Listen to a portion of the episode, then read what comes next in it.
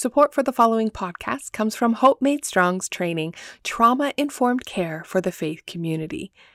This training is for church leaders that introduces how to build safe, healthy, and trauma informed church communities.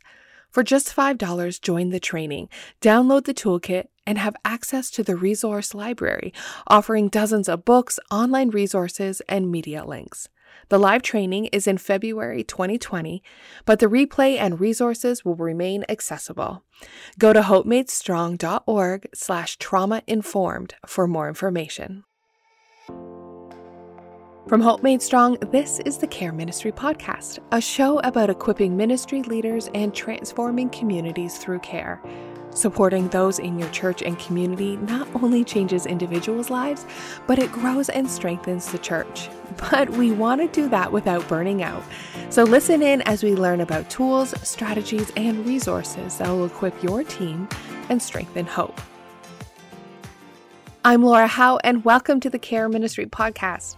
On the show today, we'll be talking all about compassion fatigue and how this experience has likely impacted your personal life, your health, and ministry. Compassion fatigue is that thing that has left you feeling exhausted, numb, detached, and peopled out. But chances are you've had no idea what it was called or why this happens we have a free assessment to measure your levels of compassion fatigue, burnout, and secondary trauma.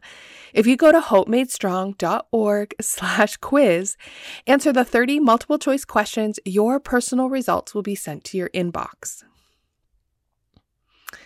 I was six months pregnant with my first child, and I was hoping to enjoy sleeping in a bit on a rainy Sunday morning. But at 7 a.m., my husband shook me awake, anxious and worried our carbon monoxide detector was ringing its warning that the odorless toxic gas was building in our home. Unsure of what we should do, we opened all the windows and called the fire department. We were told to get out of the house immediately, but strangely, we were told to shut all the windows first. As I sat in the car in my PJs, my husband ran around the house closing all the windows that we had just opened and it was within minutes that I heard the sound of fire trucks coming from only a few short miles away. They rolled up to our house, sirens ringing and waking all the other neighbors, and they asked me to sit in their truck to assess my oxygen levels.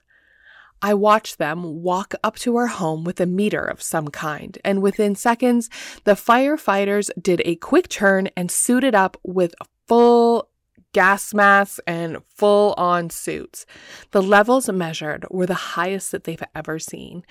Firefighters required a full protective gear to go into the home that I had just left, and I was so scared. What would have happened if my husband didn't wake up? How close was I to dying? Is my baby that's still forming inside me going to be okay? It was a small $15 alarm that saved our lives. We would have never known that an odorless toxic gas was building up in our home. And compassion fatigue is similar as it often goes unseen. It slowly builds in our life and its impacts are toxic. Without understanding what we're experiencing and having an alarm in place, the impacts of compassion fatigue could be devastating. Compassion fatigue refers to the profound emotional and physical erosion that takes place when helpers are unable to refuel and regenerate. It's the gradual erosion of all the things that keep us connected to others in our caregiver role our empathy, our hope, and our compassion, not only for others, but also for ourselves. How many can relate to this story? A person stops you after service and asks to meet with you. They're going through a difficult time within a relationship and they want to talk to you about it. Prior to meeting with that person, you spend some time in prayer and ask the Holy Spirit for guidance. You spend an hour listening, empathizing, and encouraging them. You provide them with scriptures and offer strategies for them to resolve their issue. They say thank you, and you part ways. A month later, they return. The process happens again, and you support, guide, and advise. Another month, it repeats. But you notice that they never implement the counsel that you're giving them. You hear the yeah buts, and they seem to continue this cycle over and over again. Do you notice how your response to them changes? Yeah, you're probably less empathetic and compassionate. Compassion fatigue impacts your ability to extend empathy to others, as well as your ability to have self compassion and tend to your own well being. It's been described as the cost of caring for others in emotional pain. It's not a result of weakness, sin, or failure, but it's an occupational hazard or a known risk of providing empathy to others. And just like our work changes day to day, levels of fatigue ebb and flow from one day to the next. And so can your feelings of compassion fatigue. People who work on a construction site wear a helmet to protect them from known work hazards, and compassion fatigue is a type of workplace hazard for caregivers. There are also protective measures for compassion fatigue, but they might not be what you would expect. After about 11 years working as a frontline clinician of a community mental health agency, I found myself struggling with compassion fatigue. And we're going to go through a few examples of common signs of compassion fatigue. I want to share a personal story that I think is common, and it highlights the symptom of having a lowered ability to have empathy for others. Like most couples, my husband and I would chat about our day in the evening. At the time, I was supporting those who are homeless and struggling with mental illness and addictions. So, for obvious reasons, I didn't talk a lot about the details of my work. But my husband would share some very real challenges he was facing, and I had zero, I mean, zero empathy for him. I would say, I would be thinking, Oh, I'm so sorry your software crashed, or you had client meetings that required you to work through lunch. Oh, you poor baby. His problems seemed minimal in comparison to my homeless client with no food. So I struggled. It's embarrassing to say, but I really struggled to offer any support or even a sympathetic ear to him when he genuinely had a rough day. Not only do you lose empathy for others as a result of the intense stories you hear, but also the thousands of similar stories. For example, after the hundredth meeting uh, with someone who's been having a conflict with their teenager, you begin to have trouble focusing on the meetings. Now, externally, you're showing signs of empathy. You're nodding your head, you're leaning in, and using a soft voice. But internally, you're having a totally different conversation in your mind. You're thinking, oh, yeah, I know where this is going. I've heard this hundreds of times. Well, with compassion fatigue, there's a shift in being able to focus on the meeting, and your levels of authentic empathy and caring begins to change.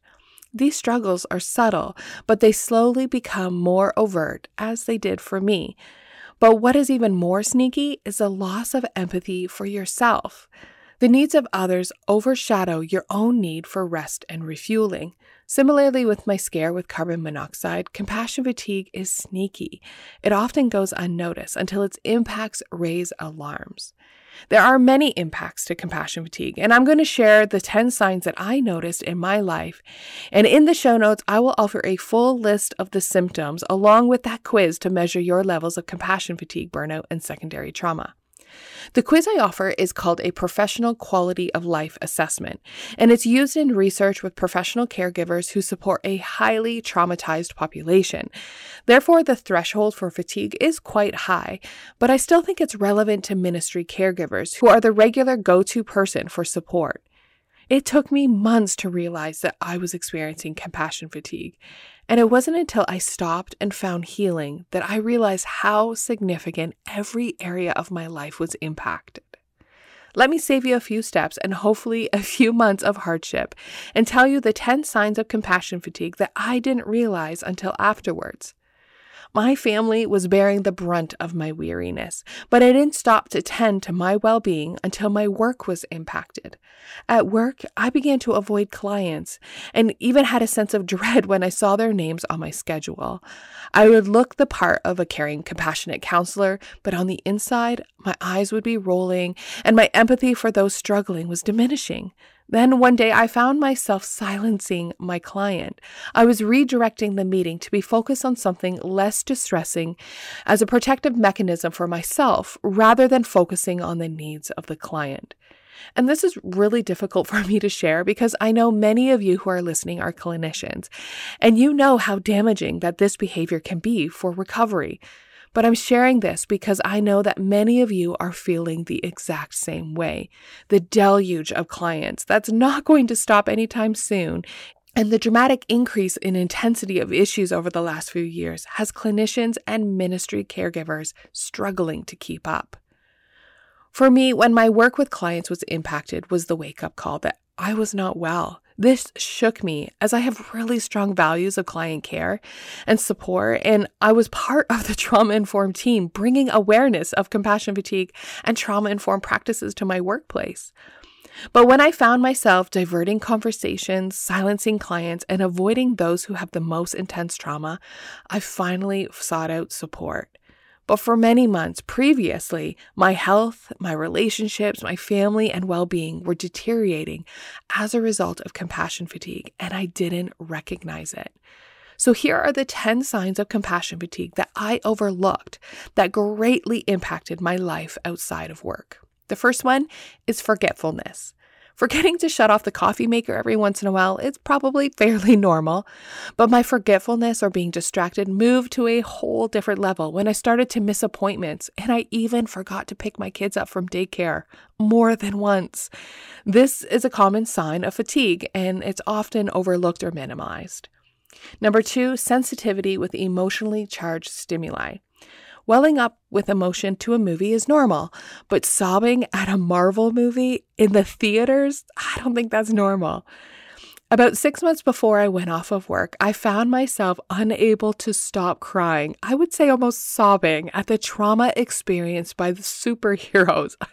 I was so embarrassed, but I didn't really pay much attention to it. Now I see that it was a red flag telling me that I was experiencing compassion fatigue. Number three is problems with intimacy. After coming home from a, working a full day of supporting clients, caring for my children, and then prepping for the next day, the last thing I wanted to be was intimate with my spouse. I was exhausted and done, often thinking, please just leave me alone. I just want to relax. We didn't have any underlying marital problems, but it was the job that was the problem, completely depleting me of all energy. Also, those who support sexual abuse survivors may also find that their work intrudes on their ability to enjoy a healthy sexual relationship with their spouse. Number four, intrusive imagery. I can remember on vacation, my husband and I went for a hike up to the top of a cliff. And as we stood there looking out over the beauty, Aaron turned to me. He noticed that I was distracted and he asked, What are you thinking? And I casually said, I was wondering how many people have died by suicide by jumping off this cliff. This was obviously very disturbing to him, but I thought nothing of it. It's not unusual for images or memories that you are witness to hitch a ride with you and linger in your mind for a few days. But when they stay for a couple weeks, you are likely experiencing a secondary traumatic stress response. Number five is cynicism. I found myself becoming more cynical of new ideas.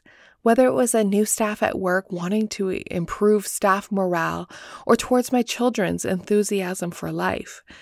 I would go along as a passive participant, but my willingness to be fun or silly was at an all time low. Cynicism is common in high stress environments.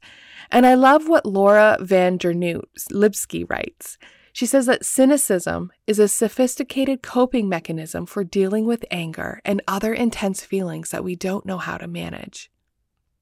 Number six is reduced ability to feel sympathy for family and friends. Like I mentioned before, I would come home from a day at work helping those who struggle with serious mental illness, addictions, and homelessness, and have little to no empathy for the struggles of my family and friends.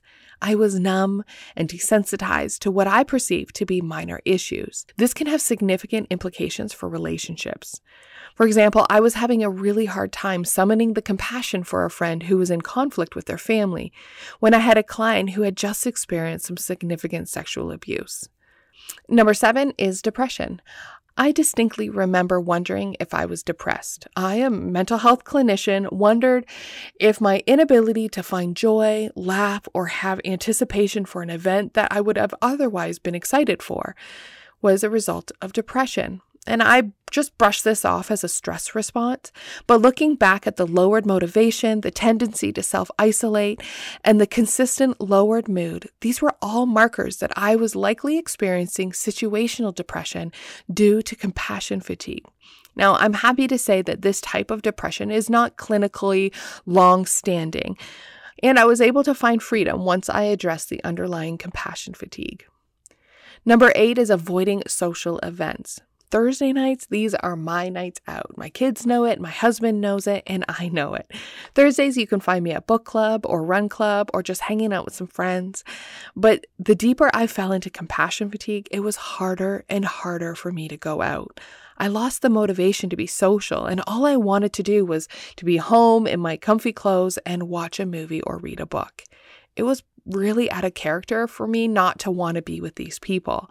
This shift in behavior and avoidance of social events was a clear indication of compassion fatigue, and that I minimized.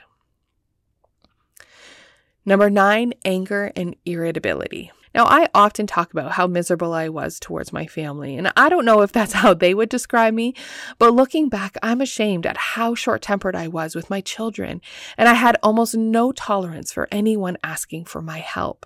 I was sensitive, and my fuse was short when life didn't run smoothly. I was able to hold it all together at work, but at home, where it was safe, I would often get frustrated with the smallest things, like my kids forgetting to take their lunches out of their backpacks. It seems silly looking back on it, but it was real life for me at the time. Number 10 is physical exhaustion. This was a key marker for me. No matter how much rest I got or how much time away from work I had, I continued to feel exhausted. Or I started to feel better while on vacation. But after the first day back to work, I was already back to debilitating levels of exhaustion. This one is interesting because although I could recognize that I felt physically exhausted, I didn't initially recognize or realize how emotionally and mentally exhausted I was until I stopped and started to tend to my own needs. So, those are my top 10 symptoms of compassion fatigue that I experienced, which deeply impacted my life, but I often minimized or overlooked. If you can identify with any of these symptoms, I would encourage you to speak to your doctor and a trusted family or friend. This was my first step in finding healing from compassion fatigue. I also invite you to check out the online course called Finding Hope in Helping by going to findinghopeinhelping.org. This is a comprehensive step by step guide in finding freedom from compassion fatigue for ministry leaders. When I think back on my time struggling with compassion fatigue, it took me a while to recognize what was happening, and I feel that it was similar to the firefighter's instructions to shut the windows before leaving the house. At first, their instructions confused me. You know, if there was toxic gas building, why wouldn't you want me to let the fresh air in? But I was told that while the open window offers fresh air to that room, with them open, they can't get an accurate reading of how dangerous the levels were in the house. When I would feel that my exhaustion and anger got to a crisis point, I would seek out temporary relief by taking a day off or connecting with a friend, but it masked the intensity of compassion fatigue and weariness that I was experiencing, and the toxicity continued to build in other areas of my life. If you're listening to this podcast and you identify with my story and feel that you might be experiencing compassion fatigue, I want to offer hope. Just because you are weary doesn't mean you're going to always be this way. Like it says in Matthew 11 28, the first step is recognizing that you are weary. Then the second is finding rest. And the third is learning from Christ. Finding rest can look different for each person. For me, it was reconnecting with friends and going to counseling and really just slowing the pace of my life. So I want to encourage you that if you are identifying with this struggle, find rest, whatever rest that fits your needs. And if you feel that your compassion fatigues are high and you might need to prioritize this or find some more support, here are some three here are three options. Number 1, seek out counseling. A great resource that I recommend for ministry leaders is with Full Strength Network, as they have a network of Christian counselors around North America that specialize in supporting ministry leaders.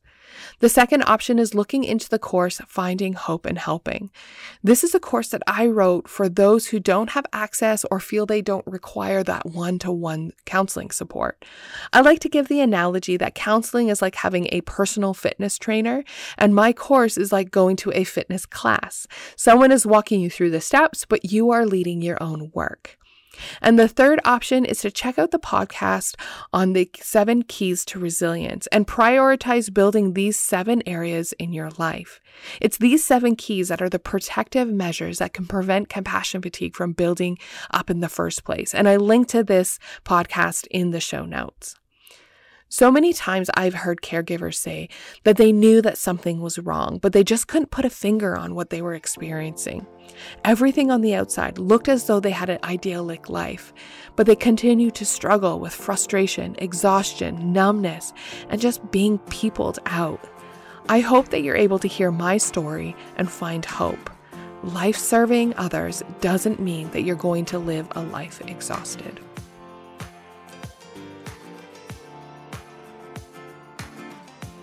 Hey there, thanks for listening. I encourage you to put what you've heard into action today. How are you going to be intentional about building a culture of care both for yourself and for others in your church? And don't forget to check out those links at hopemadestrong.org slash episode 18. And if you want to be reminded when an episode goes live, make sure you subscribe. Thanks for connecting. Take care.